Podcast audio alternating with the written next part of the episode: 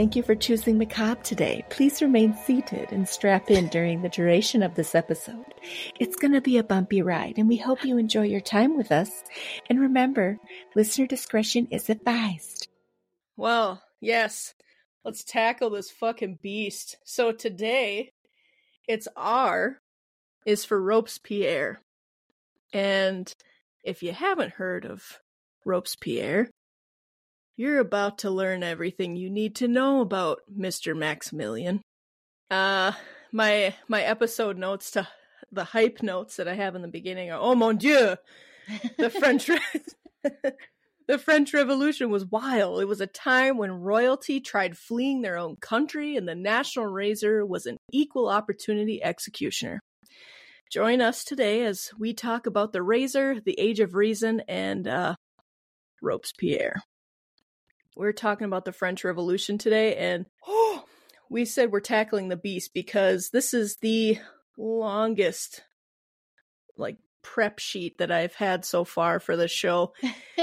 uh, You're probably going to hear me very silent because this is all new information. So I'm a student today. Dude, you're going to be astounded. I for anybody that doesn't know about the French Revolution, I really hope you enjoy this episode. I first learned about it in uh, AP history when I was in high school, and I was blown away, super intrigued, and it left an impression on me. And for people that don't like history, I will always say, then you clearly don't know about the French Revolution because this fucking event deserves its own HBO show with no extra drama added because this was the epitome of historical drama.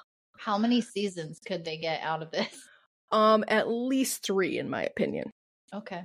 Because you could have characters that are in like the third estate, the commoners. You could have, um, you know, obviously you have your clergy in the second st- estate and then your royalty, which, I mean, this is when Marie Antoinette was alive. This was the controversy that was everything that she did. And oh, there's there's so much. There's a lot of political shit that happened and it, we have to know in the beginning that there are historians and professors that only specialize in this particular historical event because it's fucking dense it was very difficult to try to break it down into a bite size little history lesson for the episode. So strap in and uh, hold on to your heads. You don't want to lose them. We could do part one, part two. We'll see where we, we, end up to. at the end of all of it. This is, to me anyway, is a very popcorn worthy event in history. It, it fucking wild. So who knows? Maybe it'll go on. fast. Pause. Let me go. Fire up the the kettle. I'm just like picturing that SNL sketch with Bill Hader where he's like interviewing he's I can't remember what anchorman he's supposed to be, but he's like interviewing somebody about a murder and he's like sitting with a bowl of popcorn like that's literally this. so how we're going to break it down because this is of course R is for Robespierre. We're going to talk about his beginnings, how it built up, we're going to go into the revolutionary timeline just so you know what the frick went down. And then we're going to happen uh, upon Mr. Max's uh, end. And then was we're going to talk about. guy or a bad guy? In my opinion, he was a dick. Okay. um, there, there were some people that still uh, thought him to be a hero because without him, there wouldn't have been certain changes in France. But uh, the way it went about, I think, as many of them do, I think he started with good intentions, but he became a power hungry, mm. nasty. Okay. Historical cringies to the max today. but we'll talk about that. And if you're familiar with the term national razor, that is another term for the guillotine. And we will talk about some guillotine facts at the end that are going to blow your mind. Some of them I did not know. But, oh. Blow your mind or mind or knock, off. knock your noggin off. yeah. it's about to get real weird in here. Macabre to the max, that's for sure. Uh, here we go, people. All right, let's talk about Maximilien Francois Marie Isidore de Robespierre. Yes, that's his full frickin' name. Let's talk about where he began. He was born in Arras, France, in May on May 6th of 1758. And after his mother's death, his father left, and he and his siblings were raised by their grandparents, and that was kind of the end of the whole family thing. Um, and I think that this probably bothered Robespierre a little more than he let on because he ended up following in his father's foot footsteps and it was he tried his very best to make an impact and we'll see that that desperation led to some pretty desperate times so in 1781 he got a degree in law following exactly in his father's footsteps in that way and he quickly made a name for himself and became a judge at the Salle Episcopale. Let's just say he had a comfortable income at this point.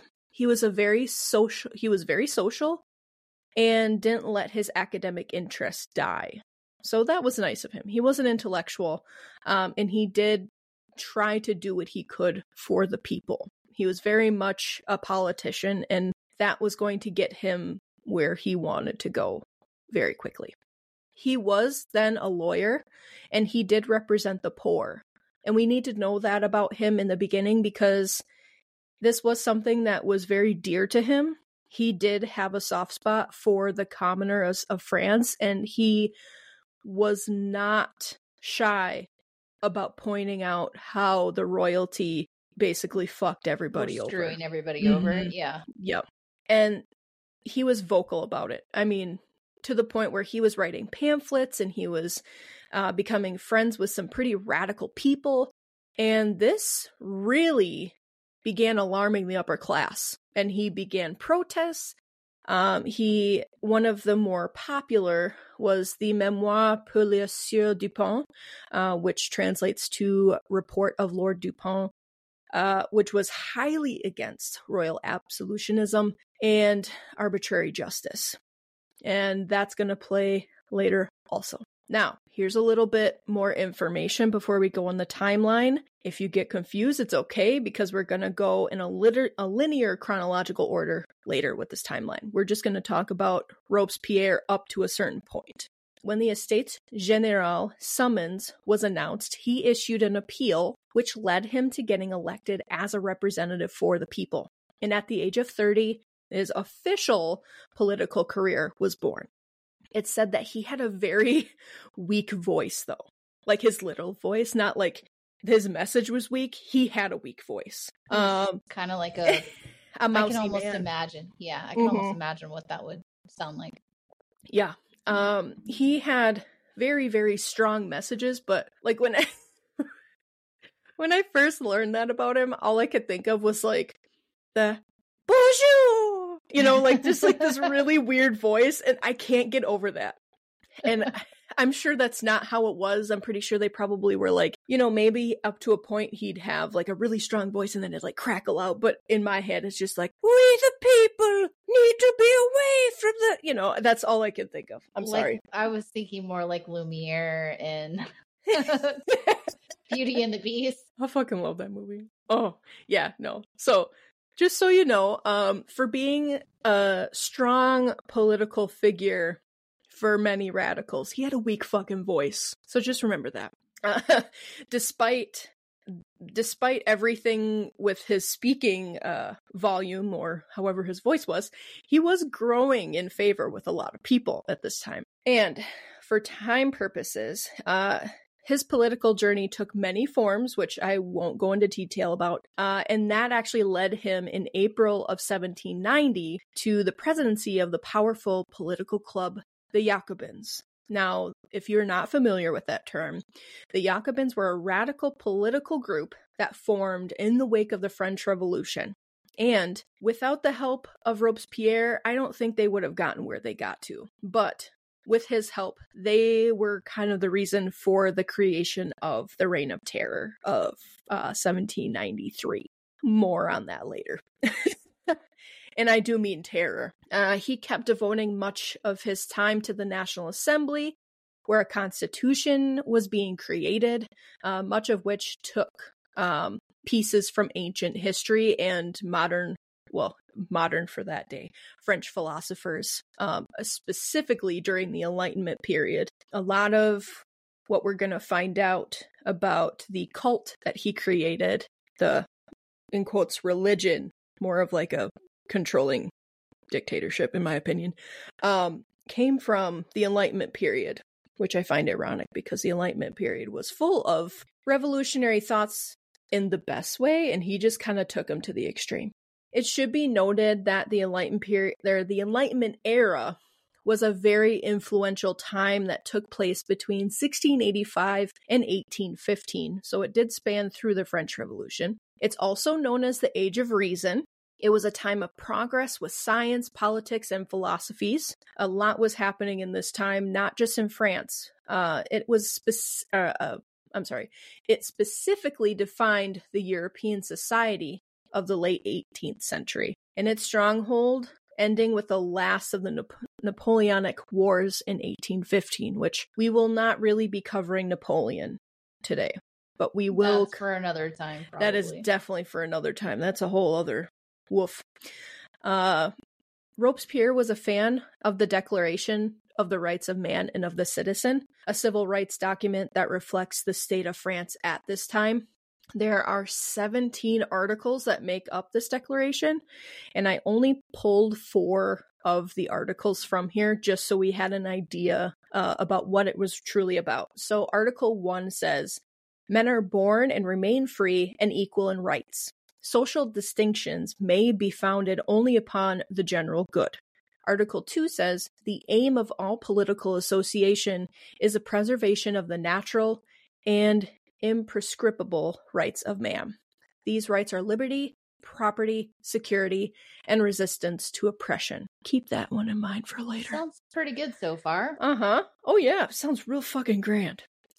Uh, until they really take it to a different level. Um, so Article 8 says the law shall provide for such punishments only as are strictly and obviously necessary. Okay. Mhm.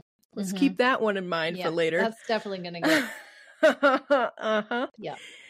Uh, it goes on to say, and no one shall suffer punishment except if it be legally inflicted in virtue of a law passed and pro- uh, promulgated before the commission of the offense. Hmm. So Uh, basically, get enough people together to Mm-hmm. target abuse. an individual and then abuse Yes. the power. Yep. Yep. A bunch of abuse of power here. Uh, and then Article 15, which is the last one we'll talk about with this document.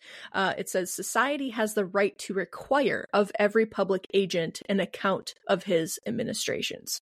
So there was no sense of privacy with this. Your shit was out in the open. Always. People were watching you always. And it's going to get worse. Oh, so much worse. Okay. So this is just a handful of statements from this document, like I said, but you get the gist of what we were trying to achieve with it, uh, what they were trying to really just grind into people. And we will soon we will soon learn how much of this seemed like a joke once the revolutionary like once the revolution actually got started. Um the Declaration of the Rights of Man and of the Citizen would form the preamble of the French Constitution of September 3rd of 19 or I'm sorry, 1791. He would go on to insist that all laws should conform to this particular document. He fought for universal suffrage. He fought for admission to the National Guard, public offices, the commissioned ranks of the army, and the rights to petition with no restrictions. He was against the royal veto, abuses of ministerial power, and religious and racial discrimination. He stood up for the Jewish community and for the enslaved black community of France. He was a very passionate person, and he really did fight for the will of the people. Sounds like a good fucking guy, right? Yeah. I mean, so far, it Uh-huh. seems like a stand up guy. Yeah. And this is when things started to really fucking turn. He was really great up until this point. Whoa. Here we go. So, this is Robespierre right now. Uh, so, what really led to the rise of this political radicalism we keep hinting about? France was on the brink of its fucking boiling point at this particular moment in history, but why? Let's take a look at really what was going on in French society. Because rage was rising in France like nobody's fucking business. Uh, we have to understand the structure of the social classes in France during this time period. France was ruled by a monarchy uh, that had power over the government and the people, of course, like a monarchy does. Uh, the people were divided into three classes known as the estates. The first estate was the clergy, which, of course, all of this is under the monarchy.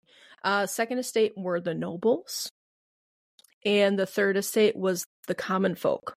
When we think of a French king named Louis, one of the first things that may pop into our heads is lavish, luxury, abundant lifestyles, right? And many of King Louis's, uh, many of King Louis and his, oh wow, I did not edit that fucking sentence, right? we can keep that one in. I'm a dumbass. Uh, so many of King Louis's courtiers, he himself obviously, and his wife Marie Antoinette, they lived exactly what you think they would live like in this fashionable, luxuriant, almost like paradise bourgeois. MTV Cribs? Yeah, basically. Oh my gosh, that'd be funny to like reboot that. Parody. And, yeah, that'd be so funny. and do historical, yeah. Bonjour, welcome to my crib. Uh, as you can see, we have the bed over here, and we have chairs set up so that when we consummate the marriage next week, people will be able to see it in all its glory. Well, let's not forget the history of sex toys with yeah, the Renaissance. I... oh, yeah. Oh, the French are known to have invented some things. Maybe we'll have to cover that later also. The French were wild. There's a reason why the term French lover has a reputation. Wink, wink. uh, in the later part of uh, the 18th century, no matter what everyone else in France was dealing with, uh, King Louis XVI was carrying on in the same way, same frivolous tradition like the Louis before him. And between he and his wife, Marie Antoinette, uh, their lifestyles and the country's involvement in the American Revolution, France was facing bankruptcy, like full in the face. Uh, the commoners were living in starvation without a way to make a living for themselves or their families because jobs were really scarce. All the while, the royalty are throwing parties with the most extravagant delicacies that are really taken for granted. Whew.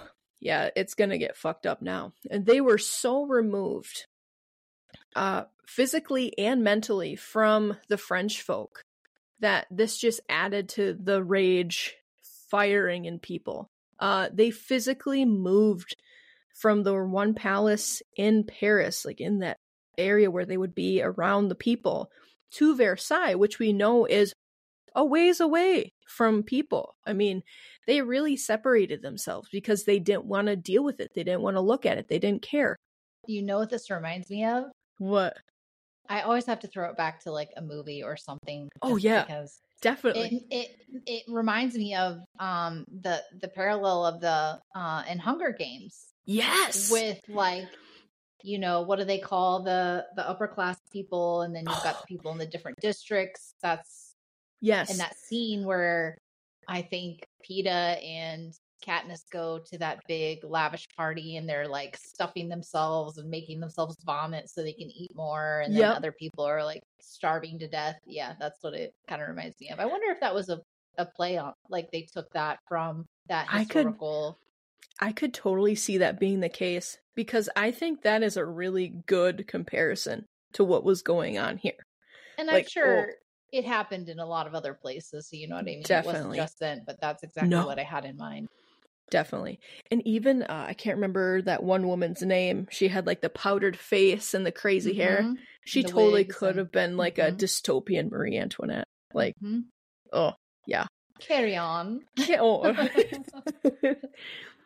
uh the uh, the like we were talking about like the level of inequality was growing more and more to a more disgusting level with every year that was passing until the kettle really began to boil over.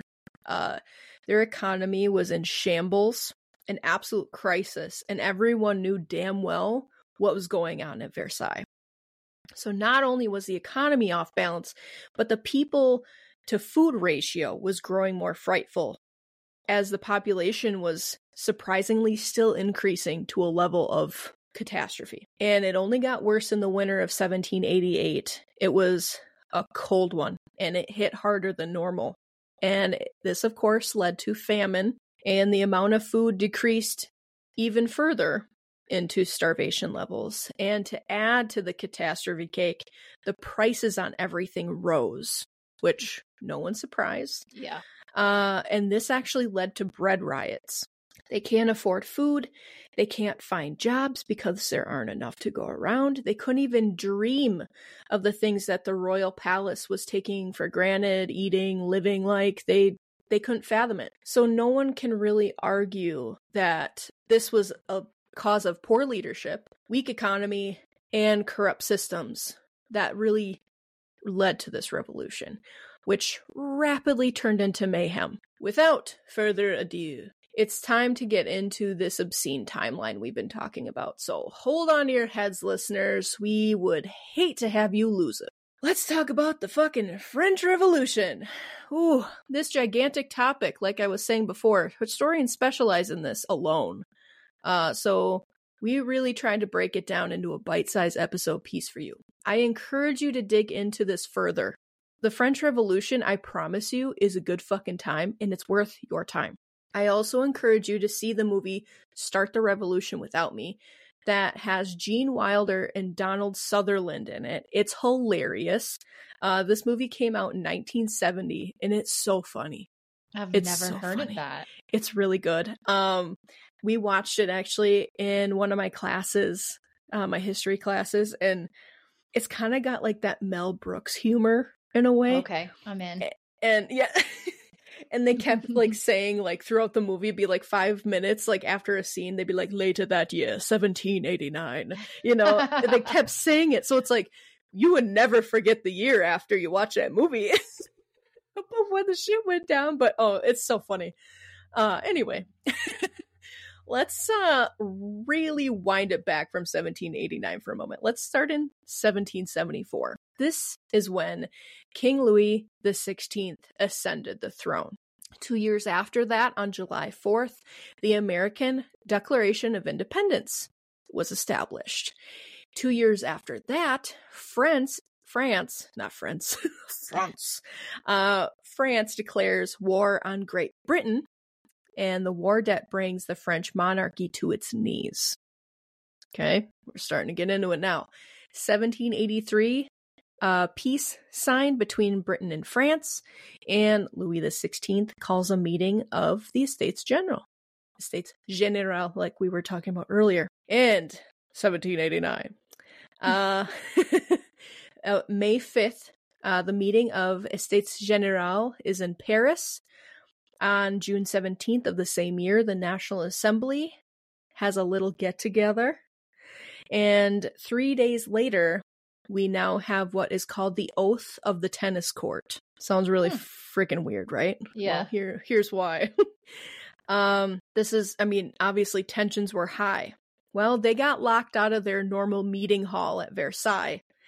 And taking this as a sign that the king was actually forcing them to stop meeting, they moved their little shindig to Versailles Salle du Jeu de Paume, which translates to tennis court. It- they had an indoor ca- tennis court at the palace, hence the name. Here, they took an oath never to disband until a constitution was created in France. They're just going to play it up on the tennis court, you know. Um Priorities. Yeah, exactly.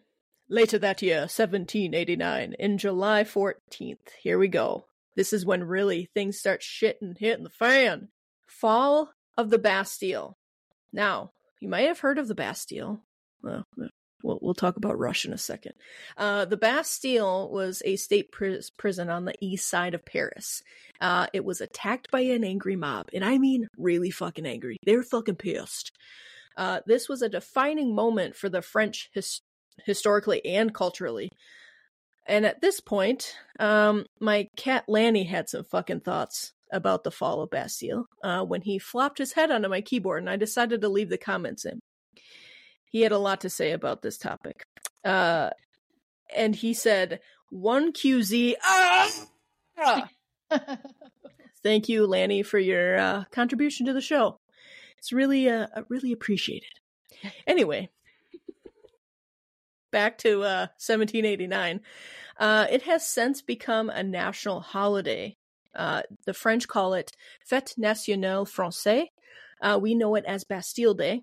And if you're super cool, you know about the band Rush, and they have a song called Bastille Day. It's fucking excellent, my dudes. Go listen to it. I'm a Rush fan. Uh, this was when the French Revolution was truly born.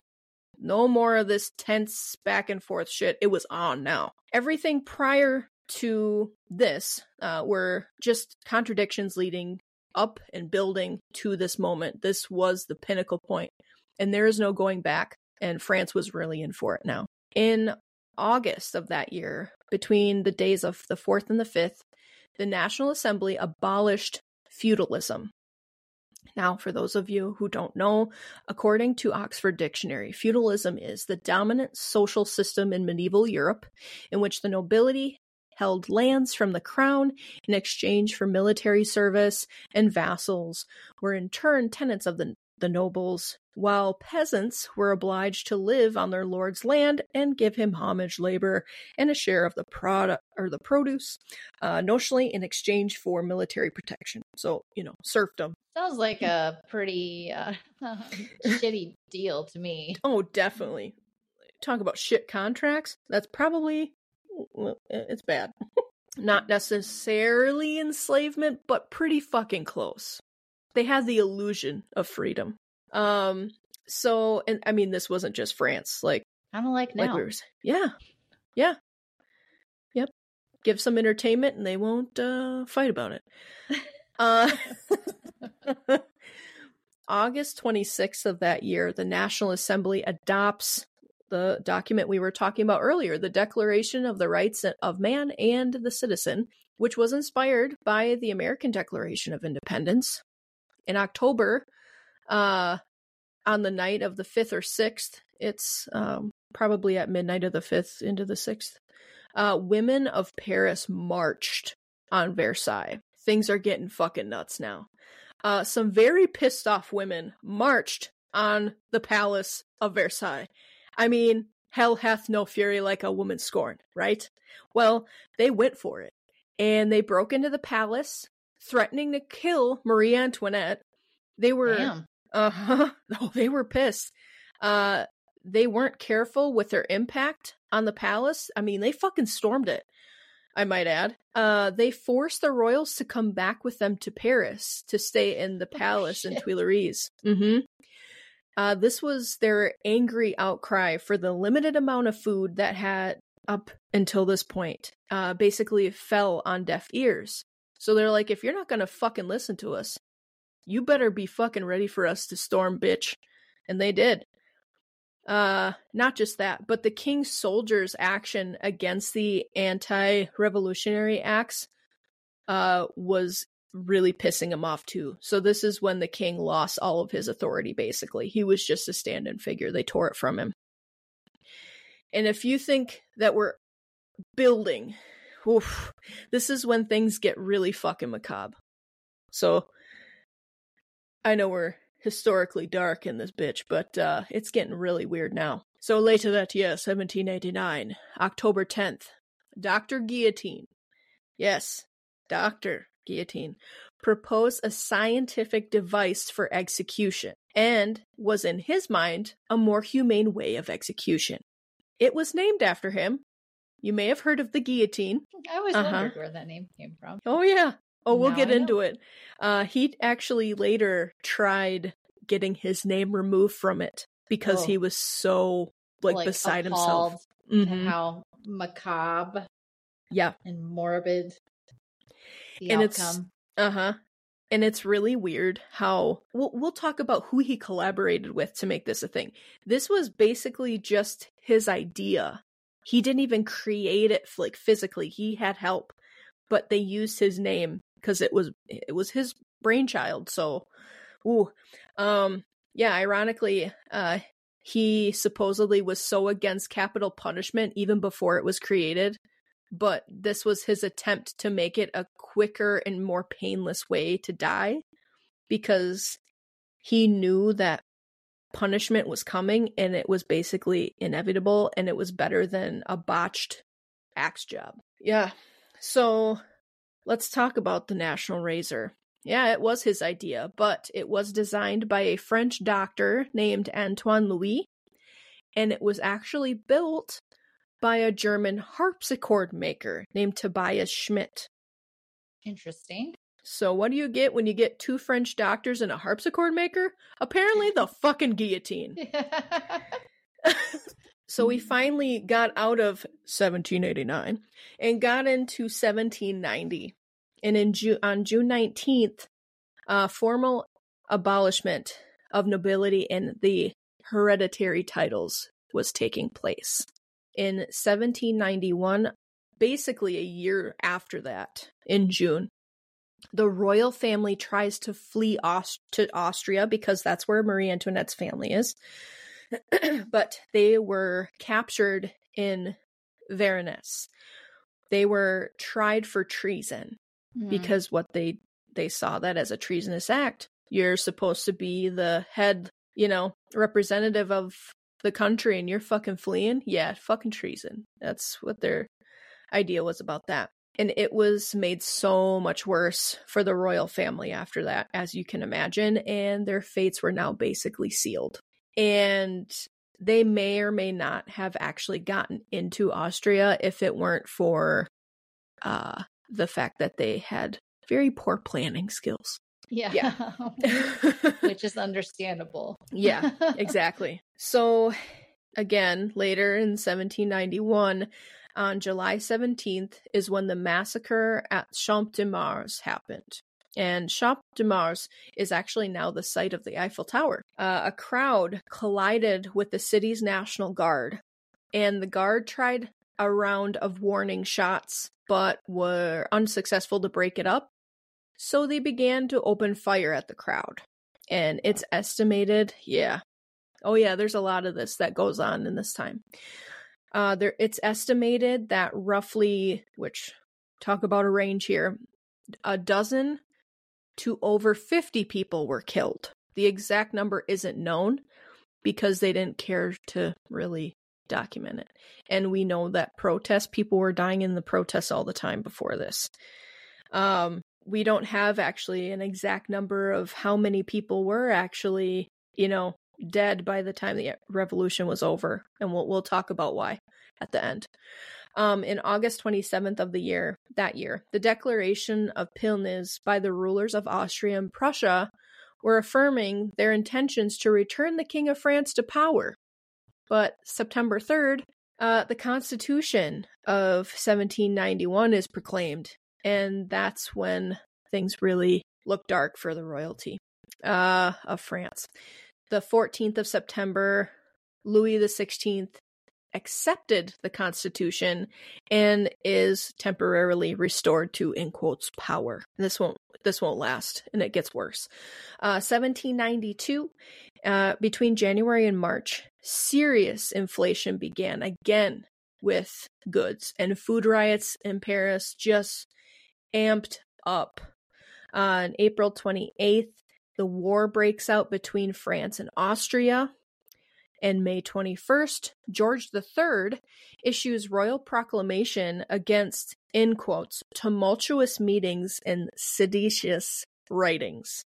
Yeah, because people are writing revolutionary pamphlets and passing them out. They're just adding fuel to the fire at this point. Uh, July 28th, the Brunswick Manifesto is published, which threatens the people of Paris with punishment if they do not submit to the king and this led to panic that caused the September massacres because, yeah, they might have been putting their foot down on authority, but they had no ground to stand on. So the next day, this is where Maximilien Robespierre comes back in. Good old Max calls for the removal of the king. And on August 10th, 10th, the tent. Uh, August 10th, the Palace of Tuileries is invaded for the last time because of the king, and the monarchy is officially overthrown. Three days later, the royal family is imprisoned in the temple. And September 2nd, the September massacres are going down. And this is the major, well, the first, I should say, major event of the revolution where priests and aristocrats were being murdered, just openly. Uh, the 20th of that same month, the Battle of Valmy, uh, French victory had, you know, taken place over the Prussians. So it's not looking good for the people that are trying to fight back against what the fuck's going on in France. The next day, formal abolishment of the French monarchy. France declares a republic. And December 20th of that year, the trial of the king opens. Uh huh. All right. Hang on to your heads, people. 1793. January 17th, King Louis XVI is condemned to death and a few days later, on January 21st, he is executed. Very publicly, I might add. Now, when we talk about the guillotine, the national razor, this was not in a prison. The guillotine was put up in the middle of town. Everybody fucking came to see this thing. Uh, and we'll talk about the popularity of it later. Um, but the body of Louis the Sixteenth was immediately transported after decapitation to the old Church of the Madeleine. This church was demolished in 1799. So yeah, uh, since then the legislation uh, it was uh, forbidden force uh, to bury his remains beside his father, like originally was requested by him, uh, the Dauphin Louis de France at Sens. Um, he didn't get that luxury. Uh, he was just thrown in a grave, and we'll talk hmm. about that later too. Uh, February 1st of that year, France declares war on England and Holland. And 10 days later, England is like, bitch, what? We're declaring war on you, bitch. Uh, so yeah, they they don't care that there's a revolution going on in their own country. They're so fucking angry. They're going for everyone. Uh, they're it's getting nuts in France now. And a month later, uh, the Revolutionary Tribunal established in France. Okay, now we're really getting the publications boiling over. Uh, April 6th, the Committee of Public Safety is established. It really was not a public safety committee, let me tell you. Basically, a band of spies. They're hmm. watching hmm. everybody. Nobody is safe. You could do something and they could, you could look at someone wrong and probably be decapitated for it at this point. So it was a tense fucking time, and walking on eggshells is an understatement. Uh, in the summer of 1730 or 1793, there was a bunch of assassinations and executions happening, and I mean by the thousands, multiple a day. Uh, August 2nd, Marie Antoinette is transferred from the Temple prison to the prison of Conciergerie, which, yes, uh, she was not executed at the same time as her husband. We will get into that also. Uh, 17, or the 17th of September is officially when the Reign of Terror began. Everybody was watching everyone else. Tensions were the highest they could have been, and no one was truly safe. Anyone who was suspe- suspected of treason was scheduled an appointment with Madame Guillotine. And state sanctioned violence and executions was encouraged. Now, we're going to share some more guillotine facts at the end of the episode, but this is when shit gets real fucking awesome. And we can blame good old Max Robespierre for this shitastrophe. We can also blame him for the cult of the supreme being, the religion of reason, as some called it. This was a religion that he created uh, to form order in France because things were just fucking nuts. He was going insane fucking jonesing on power trips, this dude. Uh, the cult of the supreme being was a form of deism established in France by oh, fucking Robespierre during the French Revolution, and it was intended to become the state religion of the new French Republic to last forever and for always in his mind. And this replaced Roman Catholicism because or I'm sorry, Catholicism. Catholicism, uh, which it was Catholicism was its main rival and it became the cult of reason. He went as far as to try to abolish the names of the month and the names of the week. yeah. I love that they just, he was just like, yeah, it's a cult. Yeah. just straight up Fuck like it. called it a cult. Yeah. He's like, this is the age of reason, bitch. We're gonna change it up. Oh yeah, he was nuts. Or I'm sorry, he was like, this is the age of reason. Who's the daddy now, France? Yeah, we'll talk about uh, karma. Karma is going to play into the next few episodes real nice. So if you're not wondering if karma's doing its job, oh, it is. Uh, we'll get to that. So September 22nd is the introduction of the revolutionary calendar that we just talked about. He's just scrapping everything. And this officially started year two of the Age of Reason. Okay. He's getting real creative in here. Uh, October 16th is when Marie Antoinette was executed. And it said that she was pretty emotional in the beginning uh, for a brief time, but she did gain her composure uh, there at the end. Um, some of the people that actually watched her execution actually were overwhelmed with emotion because they said that this was one of the more vulnerable uh, moments of the guillotine. Uh, they were very moved by her last minutes. And after she was decapitated, her head was thrown up for the public to see afterwards, and she was buried with her head. They did give it back, but she was actually buried in an unmarked grave at, at Madeleine Cemetery, also. Hmm. Um, so we'll kind of talk about that too. There are a lot of victims of the executions that were just thrown into mass pits. And it said that some of them were actually uh, part of the now catacombs. They kind of just threw them all together. So, yeah, uh, kind of sucks, especially when you think about how extravagantly she lived and all of the things that she had done in her life, and she ended up in an unmarked grave. Uh, October 31st, um, deputies, uh, the Girondins, are beginning to be executed. November 7th uh, was the execution of Philippe Égalité, which was the cousin of King Louis XVI, the Duke of Orleans. And now we get into 1794. Opponents of Robespierre were rounded up and executed because he I am not a man to be trifled with, you know, as he would say. Uh, April 5th, the execution of George Jacques Danton, which was one of his colleagues with uh, a lot of the political radicalism. He was an organizer of the uprising in 1792 that basically did the overthrowing of the monarchy. He was executed. He was also the leader of, guess what? The Committee of Public Safety. Danton was a real fucking cool dude, also. Hint, hint the sarcasm. Uh, May 10th, Madame Elizabeth, the king's sister, is executed.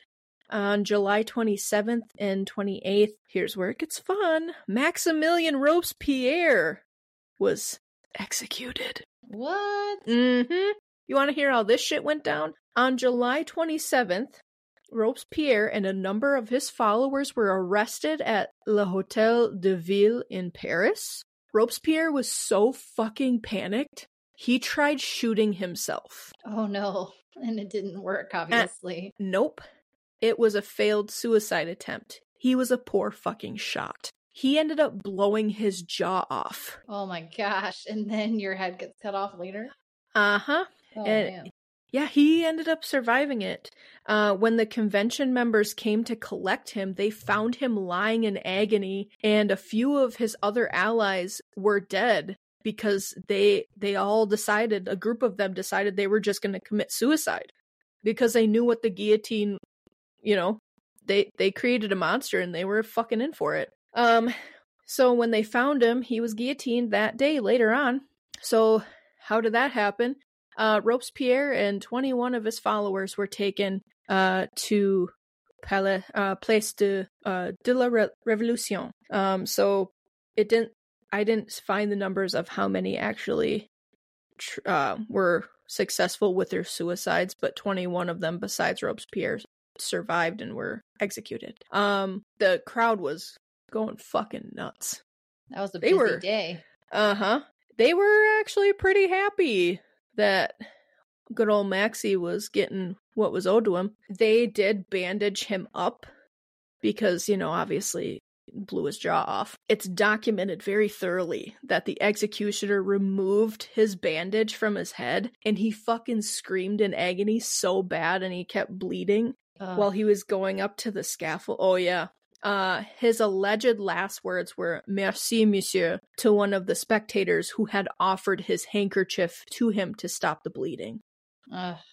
Why would you? I mean, at that point, I'd be squeezing it, and I'm like, if I uh lose enough blood, maybe I'll pass out, and they just Pass throw out, me in yeah. there, and yeah. So you're probably wondering where is his body after the old uh, slap and chop. Uh, historians have long believed that his remains were just thrown in a pit with over 500 other guillotine victims. Uh, he does not have a marked grave, and it is believed, like we had mentioned earlier, some of them were thrown in the catacombs and stuff. It's believed that his body is one of those bodies. Whew, yeah. So he was the one that started this shit, and he got a taste of his own medicine. And karma's a biche. Uh, August 5th was a release of sus- uh, the suspects imprisoned under the terror. They were starting to letting up, but this wasn't necessarily the end because in October to November, treason trials started. And December 16th was the execution of Jean Baptiste Carrier, one of the most brutal of the terrorists during this time, which yeah, he kind of deserved it. He was pretty radical and did some crazy shit. In 1795, on May 7th, the execution of Antoine Quentin Firquois Tinville, uh, the public prosecutor, was put to death during the terror. Uh, he was a prosecutor. He was put to death. Spell that Um, last name? What? no way. I'm not even saying it again. Spell it. The last name? Yeah. Okay, it's F U. Or I'm sorry, F U. No, I'm not I'm not doing it. Just kidding. Uh, it's F O U Q U I E R hyphen T I N V I L L E. okay. I th- my namesake is French, Yeah. and the original I think uh was spelled F O U Q U E T or something like along those lines. Oh, That's why I was like, "Oh, is that a distant relative?" you should look into that. Wouldn't that be fucking something? Yeah. Oh, because I know a lot of them. Obviously, I'm here in the U.S., but they a lot of them um moved into uh the like the New Orleans area. really? Mm-hmm. Yeah, so like Huh. the I think the there's a famous restaurant too in France called Fouquet's or something like that. That's the same line. Anyways, That's really had interesting. to ask about that. Oh, you should really fine. dig into that. That would be. Wouldn't that be fucking nuts? I mean, I don't know that I want to be connected to that, but- right? But still, like, whoa. Yeah. Uh, so in June of 1795, on the 8th, uh, it was the death of the Dauphin, uh, the eldest son and heir of the French king, who, in royalist, royalists' eyes, was the true, you know, taker of the throne. So, because of that, he was executed. Um, oh, I'm sorry. No, hold on. Let me reread this because the coffee's kicking in. Uh, the death of the Dauphin, the eldest son and heir of the French king, who, in royalist eyes, was King Louis the Seventeenth, since the ed- execution of his father. Oh, he was he was dead. They they did get him. Okay, never mind. That means that uh, Louis the Sixteenth's brother, the Comte de Provence, became Louis the Eighteenth. There's a lot of weird transformations going on here, but it won't matter soon because Napoleon's coming. Uh, October 31st was the election of the new directory and the end of the convention, and on the 18th of December that year, uh, they do release uh, Louis XVI's daughter, Marie Therese Charlotte. Ooh, okay, now we get into the 1800s. In 1804, on May 18th, Napoleon was proclaimed emperor. So it did take a little bit for Napoleon to really establish himself, but he was definitely active prior to that. And the rest is French history. Just kidding. We'll probably be talking about France again on Macabre, but don't you worry. But holy shit, this is when the French Revolution timeline truly ends. Let me take a breath. Um, this historical event, like we were talking about earlier, would totally be worthy of an HBO series. No drama needed to be added. Uh, this whole thing was a fucking epitome of drama. Now, if you're still with me, listeners, I felt like I just ran a fucking marathon. let's get into the gritty goods because I know you're here to talk about the guillotine still. So, as promised, let's go over some guillotine facts. Yay! Yay! Oh, wake up. Hey, hey, hey. We're talking about guillotine facts. I hope I didn't make a snooze fest for you again. I'm really good at that long winded historical shit, but there was no other way to get around that timeline. All right. Guillotine. Let's go. This device actually claimed its first victim officially in April of 1792, and that's when it quickly became known after its namesake, Dr. Guillotine. You know who wasn't a fan of this? Uh, Dr. Guillotine, like we had said earlier. he was so horrified to have his name attached to this device. Uh, he even though he was the fucking one that thought about it, he tried really hard to distance himself from this, like to an extreme point. Obviously, with the hysteria of the 1790s, I mean, this thing was definitely got its use. Um, and his fame, his family actually later on tried really hard to petition uh, to the French government to get the name changed. They were unsuccessful. And this just changed their name and been yep, done with it. Exactly. That was actually in the early 19th century that they tried changing it. So not long after, you know, it was over, they were like, we need this off of our name. I would have changed my name and moved. I would have started a whole new life because, yeah, that's rough. As we had mentioned, and I'm sure you're not surprised by this, historically speaking, uh, the executions were massive spectator events. Massive. Uh, some disgusting people had enough balls to complain that the machine committed the executions too quickly for their entertainment's sake. Oh no. Mm-hmm. Uh talk about assholery. Why um, does that not surprise me though? Right? People. Really? Yeah. A lot of these well, I don't think most of these people deserve to be guillotined. They were just seen as the enemy of the Republic because they weren't abiding by Robespierre's really fucked up rules. His cult. Yeah. It, fucked up. Um, what's even more fucked up is people could buy souvenirs and read a program with who was on the block that day. Oh no. Uh huh. Fucking whining and dining. Oh yeah, that's right. I said dining because you could even get food at a restaurant close by that was named Cabaret de la Guillotine. yeah, not to mention, you had a group of ladies that were called. Now, I'm gonna probably really massacre this, so I apologize, France. But uh, tricotus tissus. Uh, can't I, I can't pronounce that word for some reason. I've tried really hard. Um, but this was a group of very morbid women uh, that attended the events daily. Oh and, wow! Yeah. Do they have their own podcast? right right? They probably would have at this point um, because they didn't move. They would get there early to get their spots and they didn't move. They literally brought their knitting along and knitted in oh, between no. beheadeds. Yes, there are documents of this happening. Um, and the group kind of grew over were they, the time. were they knitting neckties? Good fucking question. I would like to know what they were knitting. and I'm sure it had blood in it because it Sounds like they, were, were pretty close. close. Yeah. yeah. The guillotine lost its macabre magic over the people at the end of the 18th century, but public beheadings continued into France until 1939, which there was an exception made later that we will talk about. But uh, it was being used up until less than 100 years ago, people. Um, children actually frequented these events, they were avid attenders, and it became so popular with the kids that a toy was created. That's right. I remember. Mm-hmm. I was wondering if you were going to bring that up. Yes. I've seen the image of it. Mm-hmm. It's pretty crazy. It, it is so fucked up. Um so for I have a question. Yeah. Do you know um anything about the maintenance of this device? No. I was curious like how often they sharpened the blade you know, like if I've there wondered was that also. It's like so many people because at some point it's going to get dull. Oh fuck yeah! Especially you don't want to be that person.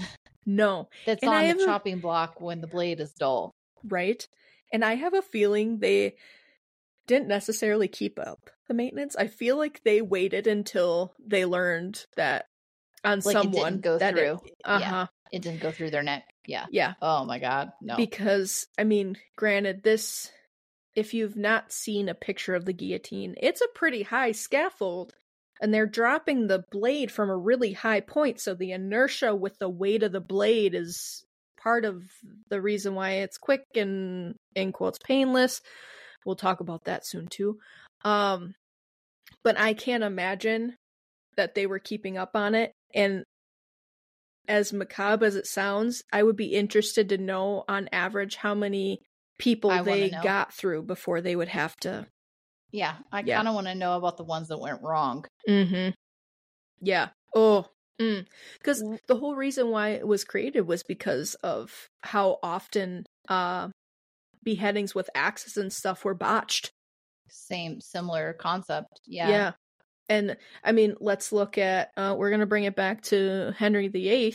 Um certain nobility were given one specific executioner because he was super skilled and it was thought that he would be the quickest and the most painless option for nobility Can who you imagine that being your job? Oh, no.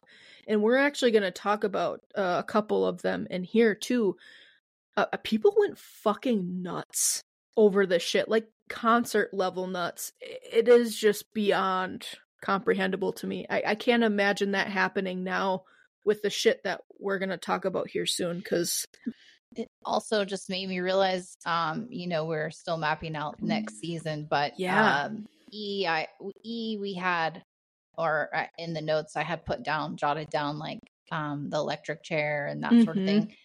But executions would work just as well Yeah, because we that could would be talk awesome. about the different execution methods. mm-hmm. You I think like that'd be firing excellent. range, the electric chair, all that. Yeah, that would make Yeah. a pretty wild episode. So I agree. We I think you are onto a great idea. We should definitely cover just executions in general cuz holy balls. No, thank you. Mhm. Ooh. But uh whew, yeah, going back to these stupid kids toys. So um yeah, this did exist. Uh for people that didn't know about this, uh during the 1790s there was a 2 foot tall replica uh complete with blade and timbers that was super popular in France for the little kiddies.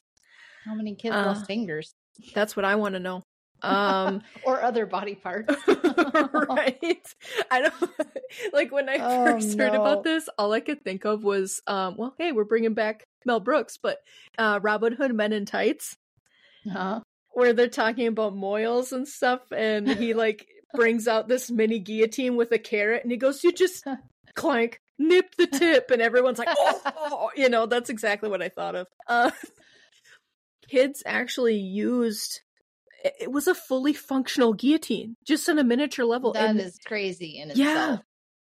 they actually I I just oh my gosh um kids would actually take their dolls and decapitate them Yeah. that's probably not all they were decapitating. oh no even more morbid to think about. right you know what else they were decapitating Oh, I don't small rodents Oh no, I knew Uh-huh. it.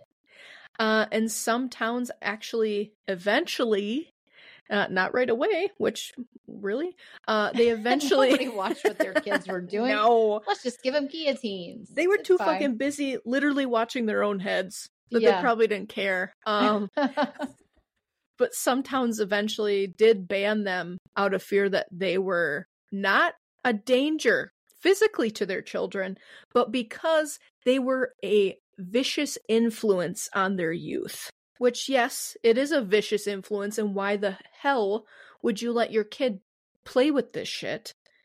But uh yeah, it wasn't for their physical well-being, it was for their mental well-being in the future and all that shit. Um yeah, that's uh that's where their minds were at and apparently the what the fun wasn't just for the kids there were novelty guillotines that could be purchased for your dinner table oh no. uh-huh uh and it became which i find uh very ironic that upper class people bought them these mini guillotines for their dinner tables where they would use them for slicing bread and vegetables. Hmm. That's just Yeah. another slap in the face to the people of France, you know? Um because people I mean it was called the reign of terror for a reason and oh yeah. The and we're going to rein it back into the people who did the executions. Uh the people who operated the guillotines were actually seen as national celebrities. Oh, I bet. Mm hmm. Um they actually almost saw it like a sport, like they were sports stars because of how they in quotes masterfully managed the machine. Did they ever sell tickets? That's what I want to know. I feel like for some things probably like if you wanted like in quotes VIP access or whatever. Yeah. yeah. I know that I mean they made a killing on souvenirs and food. Killing. yeah, that pun was actually not intended. I didn't. oh man. But like, oh, like I'm just speechless at some of this shit. Like, it's almost like, can you imagine, like, thinking about it in modern times, if they were seen as like a sports star celebrity type level? Like, I'm just like, picture like a sportscaster. Like, we take you live now to the next on the chopping block, and I gotta say, Ted, Francois is in rare form today. He's averaging six heads in the basket in under three minutes. Talk about the focus with this guy. It must take a lot out of him to make that happen. Like fucking woof. So question, did they wear the like traditional hood or No. did they they were just out and Mm-hmm. yeah, if they And were that- celebrities that makes sense. Uh huh. Exactly. Which I'm glad that you brought that up because do you know, um, I, they were really seriously celebrities. Like people would follow them around town and they would actually take fashion trends from the executioners. We'll, we'll, get to that. We'll get to that. Um, so this job of operating the guillotine and being an executioner was actually usually a family business and they passed it down from father to son. In fact, the Sanson family wa actually served as state executioners from 1792 to 1847 and they were the family responsible for dropping the blade on Louis XVI and Marie Antoinette. Damn. I wonder Yeah. how many bodies they have under their Uh thousands. Oh my gosh. They they were one of the most famous of the executioners and they they have thousands under their belt. Um and it actually so we talk about fashion shit. Uh, during the 19th and 20th centuries, the role of the chief headsman, which is what they were called, fell to, uh-huh, fell to Louis and Antonin Deibler. It was a father and son pair whose combined time on the job lasted from 1879 to 1939. oh my gosh. Can you imagine still doing executions? This is like I- right at uh World War II. Mm-hmm. Just fucking about. Like, how dead inside are you? Like, what the fuck? So, we are talking about fashion trends. Um, especially these two. They were so fucking popular that it went as far for public favorites that people were trying to imitate their clothing that they were wearing on the scaffold when they were executing people. They were a fashion inspiration at the time. What were they wearing? I don't know. It definitely wasn't an execution mask or anything like that. They were, and I mean, you can about imagine how well off they were because of this type of work, being paid by pretty powerful people to get shit done. And, oh, I feel like you pretty much secure your seat in hell for things. mhm. I mean, do you look at those people as being culpable? Like Right. they know what they're doing is wrong, or did they just see it as a duty of I'm sure that they just saw it as a duty, but it's you're still killing people. Like and the fact that I mean this this kind of reminds me of the craze with like women writing love letters to serial killers in jail. Like that fanaticism of yeah, fucking that's a whole Yeah. Um, level of weird the yeah. psychology i would like to understand what that is about is that just like the nature of someone who is a fixer and wants to right. is that what it comes from like this Right. person is an extreme form of i need to fix you Right. i don't And know because it was so massly spread. I mean, this was fucking mass hysteria, probably at the ugliest, to, you know, fanaticize over to the point where you were trying to follow fashion trends of basically mass murderers yeah it's you know? crazy uh, publicly, like thousands. We're talking thousands of people. Like, I mean, whoa. I mean, I'm I'm back to like the newscaster thing, just to like break it up. But like, you know, we we are here again live, bringing you the coverage of the chopping block. And I gotta say, Ted, Anatole is wearing red silk pantaloons that really accent the spots of blood on his flowy white shorts. Oh, Antona, he's so hot right now. Back to you, Ted. I mean, like, fucking, like, what? Do you, uh, and that's another question I wonder what colors they were wearing Right? was it Maybe black? it. right? And maybe it didn't fucking matter. Like, I'm sure they didn't want to do nice, bright colors because it probably ended up fucking red. Mhm. and I mean, this isn't the most.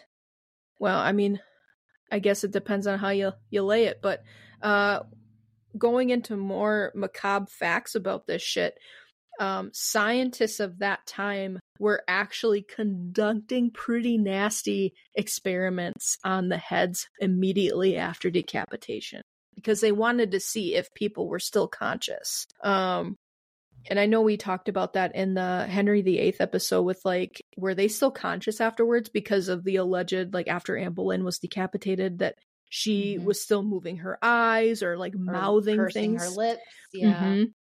So, according to one of the articles uh, that we had looked at here for this research, it said that, in quote, from the very beginning of its use, speculation abounded over whether the heads of the guillotined remained conscious after being cut off. The debate reached new heights in 1793 when an assistant executioner slapped the face of one of his victims' heads, and spectators claimed to see its cheeks flush in anger.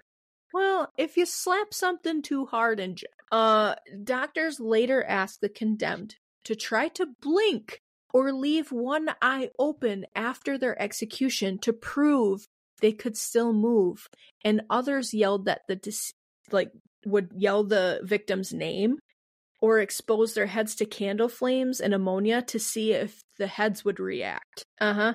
And in 1880, going in to a whole other level of macabre, a doctor named uh Dassy de Lignières uh, even had blood pumped into the head of a guillotined child murderer oh god to find out if it would come back to life and speak. The ghastly experiments were put to a stop in the 20th century, but studies on rats have since found that brain activity may continue for around four seconds after decapitation, depending on how smooth it was. yeah, so, woo, the, the, the facts don't end there, folks. Uh, we're moving into the 1900s now for the last couple. Um, this was news to me. I did not know this. The guillotine was actually used as a form of execution in Nazi Germany. Did you know that? i didn't but i'm not surprised Right? They would actually um they had about 20 machines that they would place in random cities, kind of similar to what they did during the French Revolution. So it was just like this ominous symbol for people to walk past and just Yeah. to be afraid, but uh, they were used. Um, Adolf Hitler made the guillotine a state method of execution in the 1930s, and it was used to execute, it said, over 16,500 people between 1933 and 1945, many of which were resistance fighters. oh no no Yeah. i did not know that Yeah, I, d- I did not know that at all. Um, so if this was still used in the 40s, we we kind of talked about it in the beginning, but do you want to take a guess at when the razor of terror was last used in France? I'm gonna let you. Oh, yeah, it's gross. Uh, the guillotine remains France remained France's state method of capital punishment well into the 20th century. And we might do a hometown macabre on this guy, but um, and I'm gonna butcher the last name. I am so sorry. I'm trying my best. Uh, convicted murderer Hamida uh, Jean Duby Dubai uh, became the last person to meet his end by the Razor National uh, after he was executed by the guillotine in 1977. Damn. Yeah. Uh, he was known. Uh, he had kidnapped, tortured, and murdered a 22 year old girl, Elizabeth Bousquet, in uh, 1968. So, uh, whew, yeah, have to cover that sometime. Uh, the use of the guillotine officially came to an end when France abolished capital punishment in September of 1981. So it did last a few years after, but it was just kind of there as an official stance. It wasn't used after Hamida's execution. Woof. I hope you held on your heads, folks. That's crazy. That was the year my sister was born. Really? yeah. So just thinking about the timing of that. That's nuts. I mean that Mhm. that's fucking recent. Mm-hmm. It's crazy. Whoa, okay. We made it. Kinda. Holy head in a hand basket, Batman. That was fucking rough. Uh again, we said this in the beginning, but for people who say that history is boring, they clearly don't know about the French Revolution. And if that wasn't macabre enough for you, then, well, there is no pleasing you. Because holy shite. Uh, Robespierre got his rocks off to the revolution. He talked a big game with his weak ass voice. Uh, but when it came down to it, he did get a taste of his own nasty medicine and he felt the terror that he had put on others at the end. So karma does work. What we do know is that uh, we are hoping that nothing like this in any similarity comes about ever again because nobody was safe. Nobody was safe. End comment because holy shit. I mean, people walked on eggshells. You could be committed to treason for literally anything. Or, or yeah, nothing. Yeah, absolutely nothing. Someone doesn't like you for any Mhm. particular reason. Yeah. They could just suspect you just because you look suspicious. And there was no reasoning in the trial, even though it was the age of reason. They did not use reason. so there you have it. What do we have coming up, Allie? What do we have coming up? Um, what's PQR? S. Uh huh. Talk about another way of karma coming back around. We're going to talk about that. S is for syphilis. That's right. I hope you guys are ready for that one. Um, that That'll be a fun follow up after this one. yeah, this one was really fucking dark, and the next one, we laughed. We laughed A a, lot. lot. A Yeah. lot. Yeah. Um, and then um T is the um Triangle Shirtwaist Factory, right? yes, that is another episode that really um, changed the name of the game when it came to the Industrial Revolution and what it meant for safety precautions, especially for women. Because before this incident, yeah, women wore full skirts in the factory. And we're talking the big, nasty machines that you can about imagine led to some pretty gruesome deaths. And this one is no exception. It involved a fire, but we will save that for the T episode. I mean, everything we talk about is pretty macabre. Oh, so Oh, definitely. definitely. We're making the rounds. we're so close to by the time that airs, let's see, when is that gonna air? um, Oh, that'll be the start of the new year. really? Yeah, so S is for syphilis will be December, and then we'll do a macabre Christmas special, Mm-hmm. and then yeah, we'll kick off the new year with um Factory. Yeah. And that means Crazy. once the new year dawns, we're getting closer to the end of the season. Yes. Yep. Oh, we hope that you guys are ready. We have been planning some pretty funny things to do for season finale show. So Yeah. stay tuned for that. One of the things I have to ask, and we always have to ask, is I think right now iTunes or i Apple Podcasts, iTunes, whatever you want to call it, Mhm. uh, is probably the place that people listen to us the most, and then Spotify. Oh, Um, but I think we need to do some sort of a giveaway at one point to try Yeah. to get more ratings and reviews. yes. You know, obviously our first goal is to hit 100. I know that seems like a Mhm. really low number, but for us, it's a, it's, It's not a major. low number. It's Yeah. a big number. Um, so yeah, so we'll talk about doing some sort of a giveaway for that. Yeah. Um, so we'll have to announce the details on that pretty soon, so we can try to get that for the new year. Definitely. And speaking of that, if if you would be so kind, we would really appreciate a rate and review. Cuz okay, not only because it helps us show, but we love hearing what you guys think and what you have to say because in all reality, this is just a big fucking macabre hangout. We're just here to hang out with you and talk about some crazy shit. And And we love you. we fucking love you. And we have heard from you, some of you. We'd like to hear from more of you, but keep it coming because we are learning a lot about you guys, and you guys are fucking cool. Our group of listeners is It's so, awesome. fucking cool. like, I'm so happy to have the cool fucking people in this group. It's just my, it's my- astounding. My, mom the other day I went to visit and she goes, Your people on your private Facebook group, they're really funny. they are. I was like, fucking Yeah, they're gold. cool. Of course. they're cool. They are like cool. us. They're fucking But, um, awesome. We love you guys. But we love you and um we will see you next time. Uh huh. Have fun as always, and be safe. And uh maybe don't buy your child a little guillotine. Just saying. Definitely don't do that. Bye. Bye.